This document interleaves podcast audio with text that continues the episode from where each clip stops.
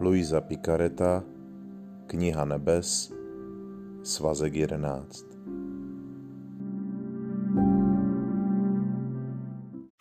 Dvacátého pátého září 1914 Modlitba konaná s Ježíšem a z jeho vůlí se rozšiřuje na všechny. Obětovala jsem své ubohé modlitby blahoslavenému Ježíši a přemýšlela jsem, komu by bylo lépe, kdyby je blahoslavený Ježíš daroval. Laskavě mi řekl, má dcero, modlitby, které se konají se mnou a s mou vůlí, mohou být věnovány všem, aniž by byl někdo vyloučen. Všichni dostanou svůj díl a své účinky, jako by tyto modlitby byly obětovány za jednoho jediného člověka. Působí však podle dispozic tvorů. Já dávám přijímání nebo své umučení všem a každému, ale účinky působí podle jejich dispozic. A jestliže je přijme deset lidí, ovoce není horší než v případě, kdyby je přijalo jen pět. Taková je modlitba konaná spolu se mnou a s mou vůlí. Slavíme dvě významné události v církvi v tyto dny, a to je no, slavnost narození svatého Jana Křtitele a také slavnost nejsvětějšího srdce Ježíšova. Svatý Jan byl předchůdce Ježíšův. Stejně jako mnozí jiní předchůdci, například třeba Izajáš. Tomu Bůh řekl, že je dán národům jako světlo. Člověk by řekl, je to taková pěkná nadsázka. Jeden člověk, jak může se stát světlem mnohých národů.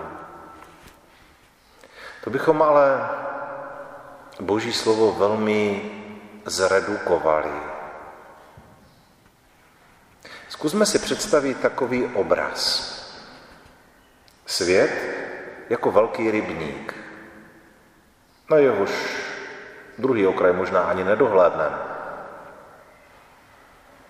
A zkuste do takového rybníka hodit malý kámen. Co se stane? Udělá vlny. A ty vlny se šíří po celé hladině toho rybníka až k jeho břehům, ať je ten rybník jakkoliv velký. Malý kamínek rozpohybuje celý rybník. A najednou se hladina toho rybníku celá nějakým způsobem pohne, promění. Stejně tak to může být, když vnímáme právě tuto otázku, jak může jeden člověk, ať už je to Jan Křtitel nebo další, se stát tak významnou osobností, že vlastně zahrnuje celý svět a nejenom své současníky, ale zahrnuje vlastně všechny další generace i do budoucnosti. Tak jako svatí třeba ovlivňují dnes i nás, jejich životní příklad. Nejsou to však jenom tito významní lidé. Bůh nám dal velký dár, že i my máme účast na tomto obrovském daru. Jak? Celé jednoduše a prakticky. Určitě jste mnohokrát řešili ve svém srdci, za koho se máte modlit dřív. Jestli se máte modlit dřív za rodiče, nebo za, já nevím, třeba svoji rodinu, nebo za toho či onoho ve své rodině, za problémy ve světě, za hladové někde ve Africe, za někde migranty, kteří tam umírají někde ve středozemním moři. Člověk by si řekl, to abych potřeboval tisíc hlav k tomu, abych mohl se modlit za tyto všechny lidi. A přitom je to tak jednoduché. My se můžeme modlit skutečně za všechny tyto lidi zaraz a najednou. Člověk, když se modlí anebo obětuje v souladu s Kristem, Kristus přece zahrnuje všechny lidi ve svém srdci. Nejenom současné, ale i ty, kteří teprve přijdou. Dokonce i ty, kteří byli. Pro Boha neexistuje žádný čas, žádné omezení. Má přístup do každého lidského srdce, do každé lidské duše. Jestliže vstoupíme do tohoto tajemství Ježíšova nejsvětějšího srdce, doslova do písmene se do něho jakoby vnořím ve své modlitbě, tak vlastně mám účast na tomto spolu s ním. A má modlitba, která je takto vedena v tomto láskyplném spojení s Ježíšem a v jeho srdci, zasahuje nejenom ty, které znám, ale zasahuje všechny lidi. Zasahuje i ty lidi, které vůbec neznám. Zasahuje lidi, kteří žili v minulosti a kteří budou žít v budoucnosti. Zasahuje úplně všechny. Nemusím řešit, jestli se mám teďka modlit za zemřelého tatínka, nebo zemřelou prababičku, nebo za živou vnučku, nebo... Ne, vůbec ne. Proč? V Ježíšově nejsvětějším srdci se modlím úplně za všechny stejnou mírou. A Bůh dává stejnou míru milosti a požehnání všem těmto lidem. Bez rozdílu. Jediné, co může vlastně nějakým způsobem omezit tuto moc modlitby a obětování se v tomto spojení s Ježíšem, to, to spojení s ním, té jeho vůli, tak je dispozice těch tvorů. To znamená, do jaké míry jsou ti lidé vůbec ochotní tyto milosti přijmout.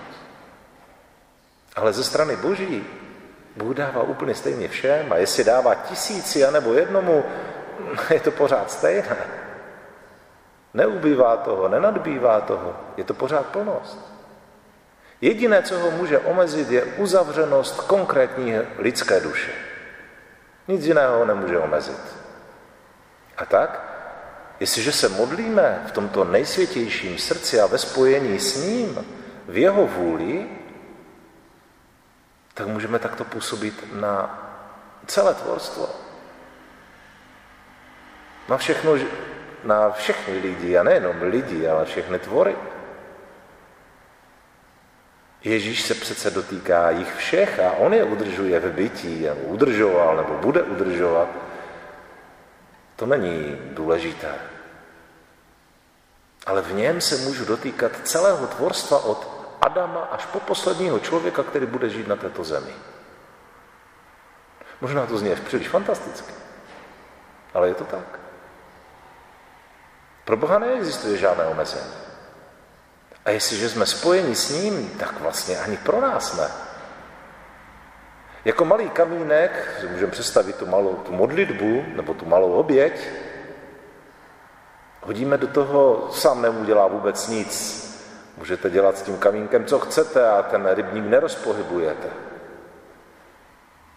Ale jakmile ho hodíte do toho rybníka, tak ty vlny se šíří až na břeh. Celý rybník je rozpohybovaný. A tak každá modlitba, tom, kterou vedeme v tom nejsvětějším srdci, rozpohybuje celý svět, celé nebe, všechny duše. My ani nevíme, jakou obrovskou moc máme. My to nedokážeme vůbec domyslet.